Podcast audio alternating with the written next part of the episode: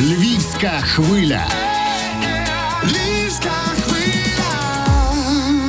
13.09. Це аперитив в ефірі радіо Львівська хвиля. Євгенія Науменко та Василина Арте разом із вами, але вже не двоє. Діма Зезюлін. Як довго я чекала цієї зустрічі? Добрий день. Добрий день. Слава Україні. Героям слава. Вітаю всіх галичан на Львівській хвилі. Все окей, це вже третє інтерв'ю поспіль у очільника гурту LATEXFAUNA, тому можу трошки заплутатися. Головне, не забудь наші імена. Моя особливо, тому що я якби очільниця фан-бази у Львові. Okay. Ну, це ж помітно, так? Я чекала цієї зустрічі десь з року 16-го, коли вперше потрапила на ваш концерт. Такий зовсім він малесенький був у Києві. Ймовірно, це і був перший ваш концерт. Я можу і помилятися. Але тоді ви десь тричі співали... підряд програму. Десь так. Тих 6 пісень. Угу. І після того я закохалася і вже не зраджую цій своїй любові. Незважаючи на те, що ми дуже погано грали і співали. Ви дуже добре грали і співали. А чому ти думаєш, що погано? Бо то так і було, бо ми тільки почали. Ми технічно не доросли сильно. Я не зовсім розумію технічну сторону. Ви брали харизмою і куражем. От там я себе відчула максимально щасливою людиною. А останній концерт, який відбувався у Львові, якщо я не помиляюся, це у грудні 22-го року. Там я, власне, придбала цей светрик, не на правах реклами, але потім в Інстаграмі можу сказати у кого. І тоді була історія з блекаутом, тоді була історія ще з повітряною тривогою. Це, можливо, трошечки раніше був концерт у Фестрепаблік, коли ви перервали його десь на 2 години і потім знову вийшли до людей, відмінивши, здається, свій потяг. Ти знаєш, я хочу тебе запитати, як воно продовжувати виступати у часі такого нестабільного, емоційно важкого, особливо тобі, коли ти вкотре в кожному інтерв'ю говориш про те, що ти сам не є фанат виступати на своїх концертах, що тобі це не в кайф. Я не то, щоб я може, це можна так якось сприйняти, що я прям не люблю. Ні, я теж отримую певне задоволення від концерту, але не зразу далеко, тому що треба досить великий час, щоб адаптуватися. І не всі концерти однакові. Буває так, що виходиш зразу і можеш, кайфанути. А буває таке, що весь концерт прям, взагалі не йде. Але у Львові так не буває. У Львові завжди нормально. Це від публіки або залежить. Хорошо, або класно. Да, від публіки дуже залежить.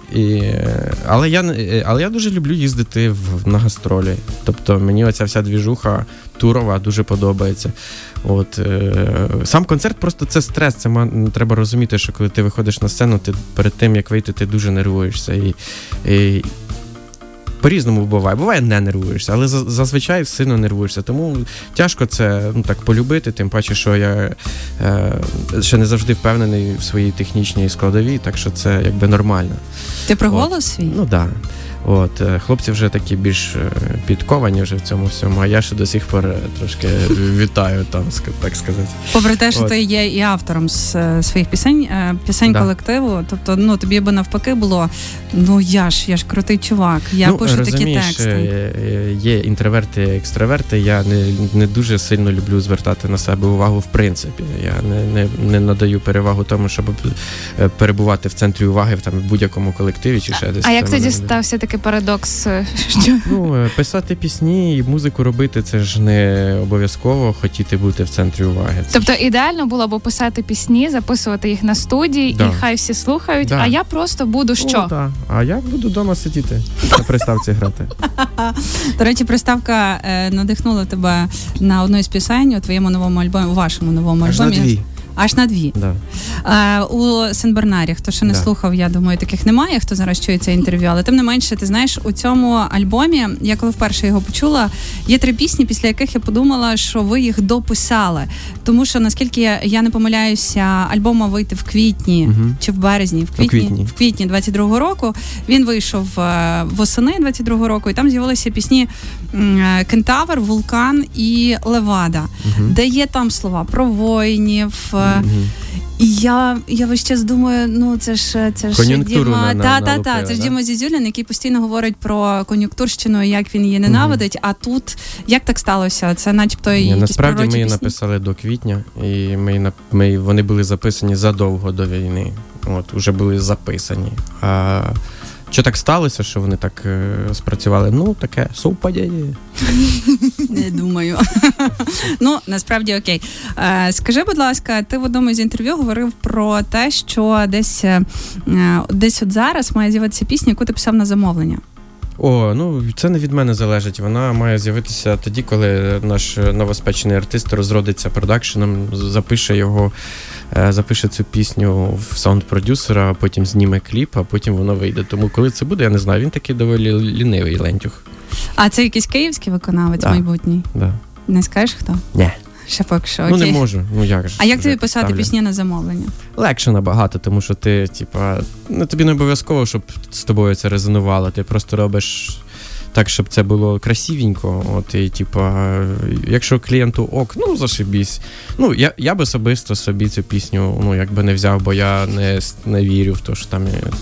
Тому що я писав по конкретному завданню, по конкретному сценарію. Тобто, треба написати отак, щоб було те-то, і так-то, так-то. Ну, окей. Я пам'ятаю історію Джері Хейлс, здається, розказала, як вона писала Дантесу першу україномовну пісню. Вона казала, ми зустрілися в кав'ярні, обговорили, він мені розказав свою історію, я собі в блокнот всю ту історію пережила, перестраждала, все, пісня пішла. Ні, такого не було. Ні, мені зовсім не так брифували. Тобі що сказали? Про любов. Мені сказали, дивись, треба зробити так, щоб... Тільки я поняв в цій пісні, що це черепаха, яка влюбилася в чайку і питається стрибати зі скали, щоб взлетіти як чайка. Але в неї це не виходить, вона падає і падає в воду, а чайка така красива, літає, він цю чайку, ця черепаха любить, але не може стати цією чайкою. Давай тепер ти напишеш пісню так, щоб там не було ні про черепаху, ні про чайку, щоб я по цьому всьому абсолютно все для мене це було. Ну нічого собі завдання. А кліп взагалі про інше буде, там чувак сидить в ресторані і дивиться на жінку, навколо якої офіціанти порхають ніби як в танці, і він на неї дивиться, і так і не підійде до неї. Так буде дуже странненько все. Але це талановитий хлопець, тому це буде, я впевнений, буде... класно, по-любому. Вартісно. Завдання прикольне. Він не просто так мені дав, він знає, про що він говорить, він дуже талановитий чувак. А скільки коштує пісня? Я йому робив по дружбі. А взагалі, якщо б, ми з Василиною кажемо, напиши нам пісню якусь, щоб тако летіло, що падало то, і ми сміялися. Ну, не знаю, 3 баксів взяв би. Матір Боже. 3, а як то множить? 3 на 4. Ні, нам окей, 3. Просто 3. 3. Слухай, знаєш, що я хочу у тебе запитати? Про те, що десь на початку твоєї кар'єри дуже мені сподобалася твоя історія про маму, яка не вірила у тебе і говорила, коли ти там розминався у своєму вокалі чи грав на гітарі, зараз мене виправиш, говорила, що, синочок, займись чимось іншим, голосу в тебе нема. Ага, так в мене і немає. Окей, а як після того виходити на сцену і співати? Можливо, в тому і є історія про те, що ти ще досі чуєшся невпевнено на сцені? Ні, це зовсім не в цьому. Я ніколи не вірив, мене ніколи не парила критика ні моїх батьків, ні моїх друзів, нікого. Взагалі ніколи не парила критика їхня. А зараз? Тому що я думаю, я ж більше розбираюсь, чим вони, я більше шарю, чим вони. Вау, а звідки так? Що мені вони будуть розказувати, як воно має бути? А зараз мама? Мама слухає твою музику? Не слухає, знає, що там, синочка їздить, синочка собирає. Синочка у Львові. Синочка у Львові, да. Синочкою гордиться? Ну да, гордиться, звісно. І там вчительки теж дзвонять, кажуть, ми вашим Дімою так гордимось, що він вчився в нашій школі. А вже забули тобі всі такі якісь? Чи ти був чемним? Ні, наоборот. Що забули? Забули, якісь, може, щось там ти робив в тій школі. Таке не дуже. Ні, та що, я був такий представитель школи постійно на всіх всяких там конкурсах, на сцені всякі там КВНи, там всяке таке. То сцена була твоя? Так, я з дитинства на сцені, з першого класу, з садіка ще, там в всяких сценках участвував, потім в першому класі. Перший виступ в садіку. А я був дідом, я коза, дереза, пив бокалу, я був дід, мені батя зробив із вірьовки вуса, скрутив, в мене була така шапка, мене класно вділи, я ходив, горбатився, і мене з усієї групи вибрали як самого хорошого актера, який міг зіграти діда, я грав цього діда. Це моя була перша роль така. Ну і так і понеслося. І ще досі зі станом. А потім в інституті я грав у театрі, типу, в мене навіть була роль Горлохвастова.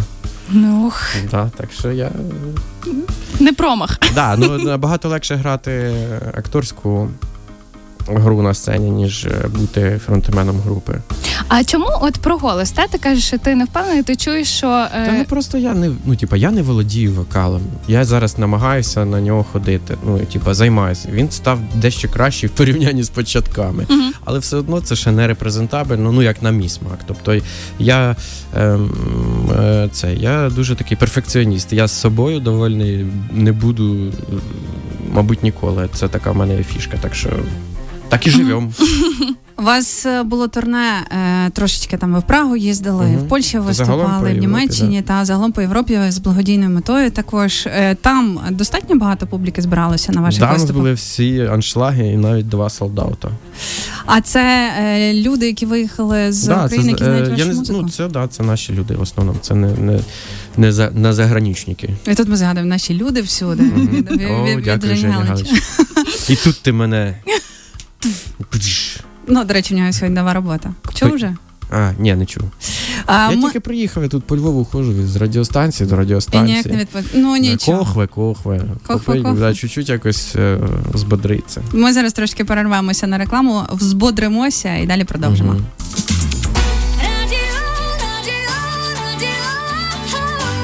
Львівська хвиля.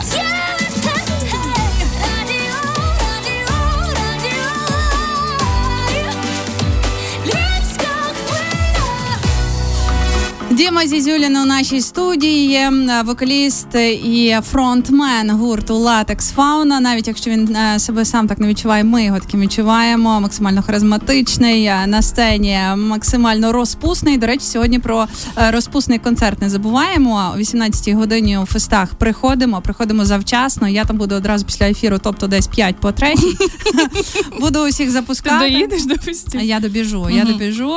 І саме сьогодні ви маєте змогу не тільки покайфувати, не тільки потанцювати, але й просто подивитися на людей, які створили, як на мене, дуже концептуальний, дуже сторітелінговий, дуже особливий альбом. Чому? А тому, що у ньому, зокрема, є така пісня, як я вже згадувала, «Левада», яка, як на мене, вибивається. Вона така дуже баладна, дуже... ДДТшна. ДДТ, я не могла пояснити, в чому вона мені вже... Вона нарочито така, дворова. От воно відчувається, що я вже десь її чула. А стосовно Черкащини, з якої ми розпочали ефір, ти говорив про те, що ти зрозумів, вже дописуючи альбом, що бракує радіохітів. І фактично... Одного радіохіта. Бо всі інші радіохіти. І фактично дописав її вже останньою, так? Так. Майже, да. Це теж виходить, що пісня написана із примусу? Тут якось співпало, якось треба було, я розумів, коли я сів, якось білось те, що в мене є, з'явилось натхнення, з'явилась просто ідея про те, щоб написати пісню про пубертатний такий період, коли ти ще не мужчина, але вже й не хлопчик. І ти от маєш вилетіти з гнізда. І я подумав, що треба пісня така, де кожен себе попробує себе в цій ролі, відчує, що це буде з ним резонувати. Я думав, а що з нами з усіма резонувало? Точно, це ж ота тема, коли тобі, значить, тебе є однокласниця любима. Ну ти, в такому віці дівчатки тільки на старших пацанів дивляться, ти для них дуже малолетка, і вона тебе, звісно, не цінить. І ти думаєш, я от виросту, я от доб'юсь, ти, падла, будеш жаліти, звісно. Ох, ти будеш жаліти. І отак от я якось воно само лягло. Не то, щоб я наперед придумав цю історію. Я почав сочиняти про турніки, дійшов до турніків, а потім дійшов до того, що найкращі однокласниці жалітимуть колись, що в небесах Черкащини нам не віддалися. От я подумав, все, це стопудово. Це хіт. А як ти визначаєш, що ти сідаєш, ти говориш, треба було написати хіт? Є якісь канони в мелодії, в музиці, в словах? Грув має бути. Ти можеш зрозуміти, що грув є вже просто під гітару. Коли ти граєш і співаєш, є така... Грув, як пояснити, що хочеться рухатися, так? Грув – це баланс, це, скажімо так, чергування басу, так, ритміки барабанної і вокала в ньому. Тобто вокал повинен бути посередині між басом і барабанами. В цій ямці, де бас не грає, грає вокал. Де грає бас, нема вокалу. І коли ти... І тут от наші музиканти часто роблять велику помилку. Вони завжди починають сочиняти пісні на 1-2. Тобто вони раз вокал пішов, з ним пішов удар там по музикальному інструменту, там, скажімо, по гітарі, і вони грають раз, два, три, чотири, грає там грає інструмент. І таким чином, виходить, маршеві пісні, вони не грувлять, вони такі, як в групи кіно, там, і вони не грувлять. А коли, преславуті афроамериканці в свій час негритянську ігру видумали, тому, що він в ліриці зроблений на 2-4. І коли ти співаєш на 2-4, воно завжди буде качати. Ну от, наприклад, отакий є прикол, щоб так. Mm-hmm. Треба так в першу чергу мислити музикально. Бо вся українська музична традиція мислить на 1-2, а треба мислити на 2-4. Тоді буде... Василина, запиши десь! Мислення на 2-4. На 2-4. Чекай. Спочатку удар, спочатку акорд, потім слова, потім акорд, потім слова, а не слова з акордом. У нас слова з акордом. Отак це грає. Щоб слова запам'ятали. 1, 2, 3, 4, і воно бам-бам-бам-бам. І воно не качає. А качає бам, акорд, слова, акорд, слова. От вам невеличкий секретик. Саунд-продакшн. А те, що у вас є такі довгі, я називаю це, бо немає музичної освіти, програші. Угу. Це теж ваша родзинка? Ну, це просто дані оцій справжній музиці, тому що зараз всі гоняться за цими форматами тік-токів, щоб 2 хвилини було, щоб бистро-бистро. Ми це категорично відкидаємо, в це не віримо, ми по олдскулу виступаємо, класна пісня, навіть не 3 хвилини, буває класна пісня 5 хвилин, ти не можеш її наслухатись, включаєш її заново і слухаєш там 6 хвилин, і це нормально. Класна пісня не надоїдає, це коли ти бездарь, то ти пишеш на 2 хвилини бистро, щоб уже ти нікому не надоїдав. Ну, тобто, Біллі Айліш і Фіннес. Коли в тебе є класна музична складова, коли в тебе класний вступ, коли він виправдано довгий, коли не просто одне й те саме, ти не розумієш, що ти слухаєш. Треба слухача винагороджувати за його увагу. Тобто, якщо ти даєш йому на початку якийсь довгий заход, то будь добр, там уже зроби щось таке, щоб дать по щам. О, клас! Ну, типа, отак, щоб було. А де ці знання про музику набираються в музиканті? Треба багато слухати просто музики. Просто слухати багато хорошої музики, а вся хороша музика зроблена в 70-х і 80-х років, майже вся найкраща, з якої все до сих пір витікає. Зараз же толком то нічого нового не було. Все, що було, воно все паразитує десь там на 70-х, 80-х. Понятно, що були всякі рейви 90-х, там в 2000-х була всяка мракобесія. Ну, все-таки все це йде з 70-х і 80-х, і там все саме краще було. Словом, музика LATEXFAUNA – це для інтелектуалів. Я завжди себе такою відчувала на концертах LATEXFAUNA. І, до речі, про вашу публіку, що мені дуже подобається. Да, у нас вона найчарівніша. Найчарівніша. Я одна із представниць, дякую за комплімент. Просто ваша публіка, вона не схожа ні на чию іншу. Там настільки завжди красиві чоловіки, хай пробачить мене мій чоловік, завжди красиві чоловіки, завжди такі з мудрими очима, не просто красиві з помадою яскравою жінки. Там діти, які знають слова як мінімум 5 пісень, стоять там із плакатами. Ну, це вже прям, якщо раніше я думала, що ваша музика для IT-молодняка чомусь. Бо на першому концертах вона десь так і була. Тепер вже нова хвиля, зокрема львівська хвиля, нагадуємо. Тепер нова хвиля, це вже просто родинами, сім'ями слухають. Один одному передають, що є такий класний гурт LATEXFAUNA, і це не якийсь там маркетинговий проект, це не щоб якось вирізнятися на фоні інших. Це реально, там культ музики.